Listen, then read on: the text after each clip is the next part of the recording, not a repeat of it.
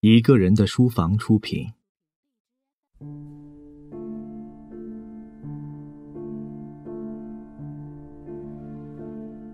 德伯家的苔丝，作者托马斯·哈代，朗读者肖图马。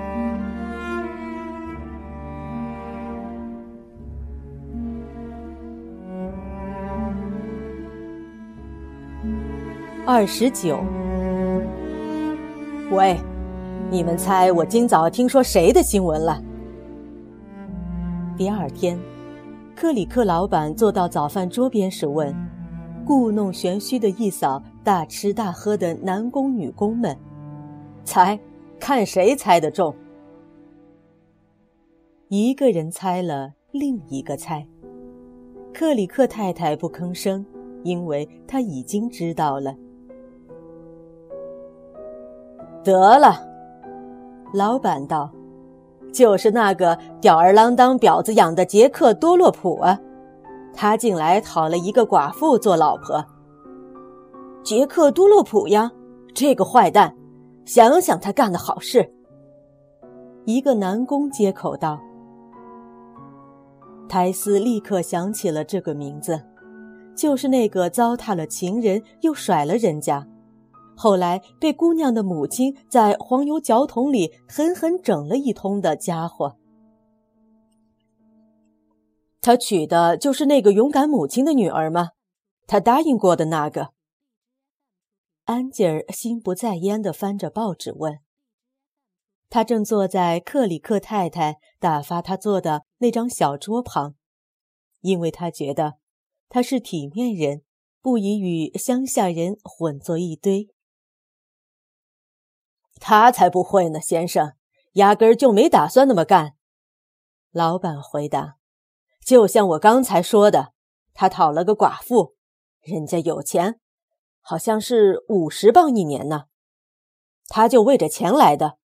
两人匆匆忙忙结了婚，他这才告诉他，一结婚，他那一年五十磅的进项就没有了。想想看，咱们那位先生一听这个有多来气。”打那时起，两口子就又打又闹的过日子，活该。不过最吃苦头的还是那可怜的女人。哎，这傻瓜，他早就该跟他说头一个男人的鬼魂会来缠他的呀。老板娘道：“嗨。”老板拿不定主意的响应。不过这事还是挺明白的，他只想要个家。不想冒冒失失的再丢一个丈夫，姑娘们，你们说是不是这么回事？他扫一眼排排坐的姑娘们。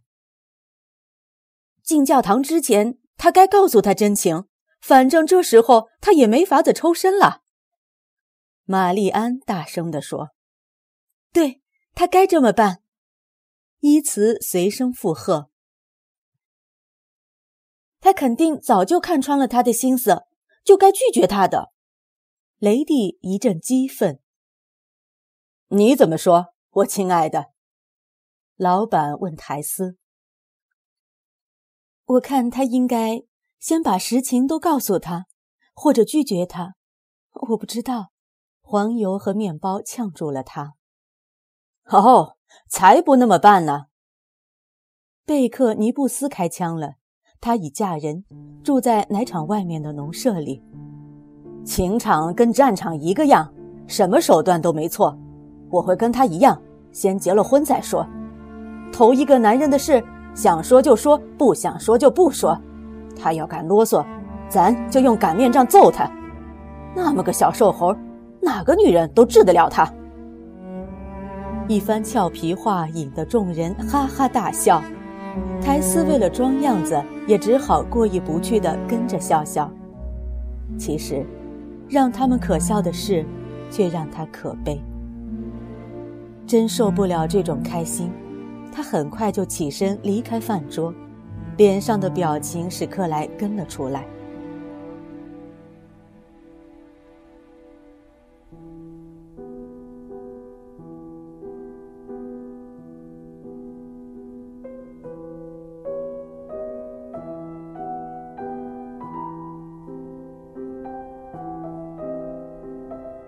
他沿着一条弯弯扭扭的小径，时而走到水渠那边，一直来到瓦尔河的主溪流。远在上游的人正在砍伐水草，水草大片大片地飘在水上，从他身边流过，像一些绿色毛茛的小岛，好像可以拖住他似的。一缕缕长长的水草拌在河中间的木桩上，这些木桩是用来挡牛过河的。对，这就是此事的痛楚所在。一个女人讲述自己的经历，对她是最为沉重的十字架，对别人却是寻开心的笑话，好像人们就该嘲笑殉难者似的。泰斯。身后传来呼唤，克莱跳过水沟，在他身旁落脚。我的妻子，很快就是了。不不，我不能。为了你好，哦，克莱先生，为了你好，我只能说不。泰斯，我还是得说不。他重复一遍。没料到这样，他先头已把胳膊环住了他的腰。就在他低垂的发梢下面。要是他说一声是而不是不，他就会亲吻他。他显然很想这么做，但现在他断然的一口拒绝，阻止了他周到的心。他俩同居一处，同干一桩活计，朝夕相处，对这种无法避免的交往，作为女人，她处境不利，所以她觉得。自己再硬要动手动脚，就太不公平。反过来，假使他们并非朝夕相处的伙伴，他要躲他，他倒可能会光明正大的发起进攻了。于是，他松开暂时搂住他的手，也没亲他。他这一松手就全盘改观，因为这一次他的拒绝全是因为老板讲的那件寡妇的事。倘若他再多坚持一会儿，他就会松口。可惜克莱什么也没再说，一脸困惑地走了。日复一日，两人抬头不见低头见，不过比以前少了一点儿。两三个星期过去了，九月已经尾声，他从眼里看出，他可能又要求婚。他现在改变了方式。仿佛认定他的拒绝全是因为年轻害羞，对求婚这样的新鲜事感到心惊肉跳。一讨论这个，他就一阵阵的躲闪回避，这更证实了他的推断。于是，他变得更加软语温存、循循善诱，绝不越过语言的雷池一步，试图动手爱抚，却极尽甜言蜜语之能事。以这种方式，克莱坚持不懈，孜孜追求，轻言细语，如同淙淙流出的牛乳一般。无论是挤牛奶、撇奶油、搅黄油、制奶酪的时候，还是在孵窝的家禽、下崽的母猪旁边，从没有哪个挤奶姑娘被这样一个男人这样的穷追不舍。泰斯明白，自己早晚要瓦解。无论是上次苟合包含的某种道德效力所带来的宗教观念，还是对坦白真诚的良心渴望，都无法与之继续抗衡。他深深地爱着他，他就好比他心中的神灵，加上无需培养出来的高雅，他的本性时刻在呼唤他的保护，他的指引。就这样。尽管他不断告诫自己绝不能做他的妻子，到头来全都无济于事。这只能证明他性格脆弱，因为假如他沉静有力，就不必这样反复提醒自己。每一次他旧话重提，他就又怕又喜，心潮难平，渴望收回前言，又害怕真的这么做。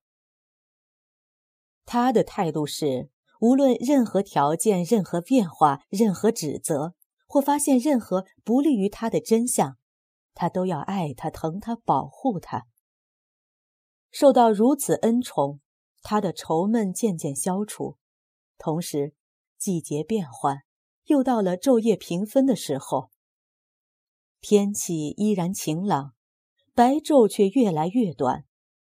奶场早晨又得长时间靠蜡烛照明工作。一天凌晨三四点钟之间，克莱再度求婚。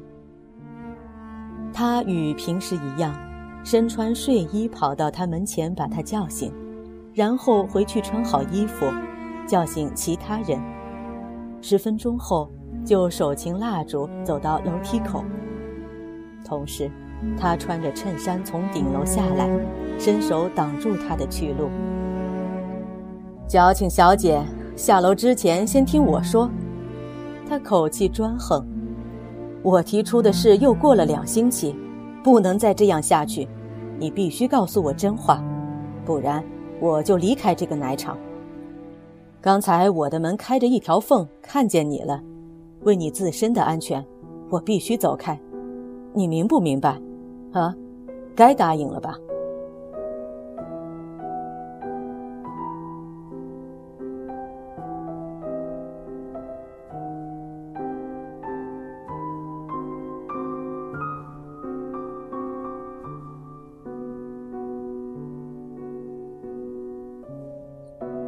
我刚起床，克莱先生，挨你骂也太早了点吧？他嘴一撅，用不着叫我矫情，这太狠心也不诚实。再慢慢等等，请再等等，我会认真考虑考虑，放我下楼。他样子倒真有点矫情，蜡烛举在一旁，一面做出笑脸，企图掩饰话里的郑重。那就叫我安吉儿，别叫我克莱先生。安吉儿，最亲爱的安吉儿，为什么不叫？那就意味着我答应了，是不是？那只意味着你爱我，即使你不肯嫁给我，你心眼够好的了，老早以前就承认过。那好吧，最亲爱的安吉尔，非要我叫的话，他喃喃的道。一面看他的蜡烛，一面淘气的把嘴一撅，虽说心里还在考虑。克莱曾决心再不吻她，直到获得她的许诺。可是不知怎么，看到苔丝站在那儿，挤奶的长袍衣袖好看的卷着，头发又松松的堆在头顶，挤完牛奶才有时间梳好，就不由为之心动。将嘴唇往他脸上一碰，他匆忙下楼，话也不说，头也不回。其他女工也下楼来，话题只好搁在一边。除了玛丽安，别的人都疑心而愁闷地看着这一对，在早晨室内烛光忧伤的黄色光线与室外第一抹清冷的小色映衬之中。奶油一会儿就撇完了。秋季来临，产奶减少，这活计越来越轻松。雷蒂和别的人都走出去，一对情人跟在后头。咱们这种神经兮兮的生活与他们大不相同，不是吗？他透过凌晨清冷的曙光，看着前面三个姑娘的背影，沉思地对他说：“依我看，没多少不同。”你为什么这么想？女人的生活几乎没有不神经兮兮的。苔丝回答，在这四个字上顿了一下，仿佛很感动。那三个人比你想象的好得多。他们有什么惊人之处？差不多，他们中的任何一个都能，都可能做一个比我强得多的妻子，而且。他们也可能跟我一样爱你，简直一样。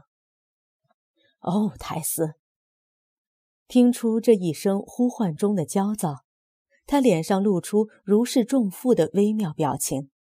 虽然他曾勇敢的决心，再次让慷慨跟自己作对，现在他已经慷慨过了，没有勇气再做自我牺牲。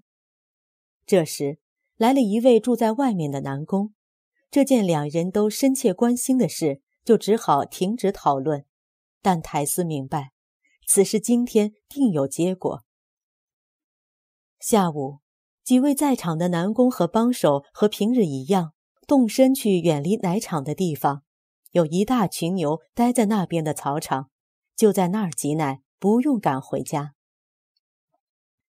近来产奶量越来越低。因为母牛腹中的牛仔日渐长大，水草肥美的季节，多顾的男工已被打发回家。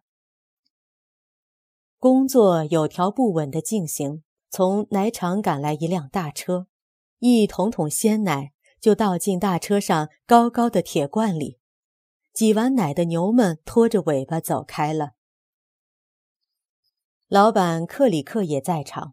他一身白工作服，映着傍晚青灰色的天空，白得晃眼。他忽然看着他的大表，糟糕，有点晚了，老天！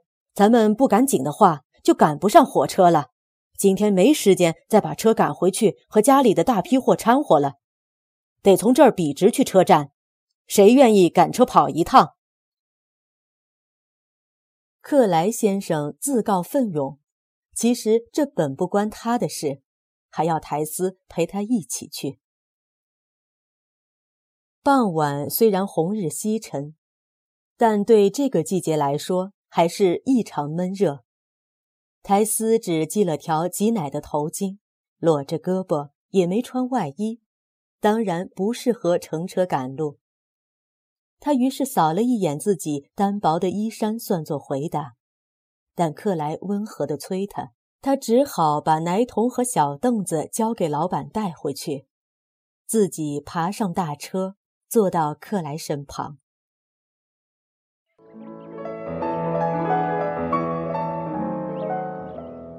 感谢收听《一个人的书房》，微信搜索“一个人的书房”，获取详细收听及下载方式。如果您碰巧喜欢我们的节目，请多多向身边爱读书、想读书的朋友推荐，让更多的人听到我们。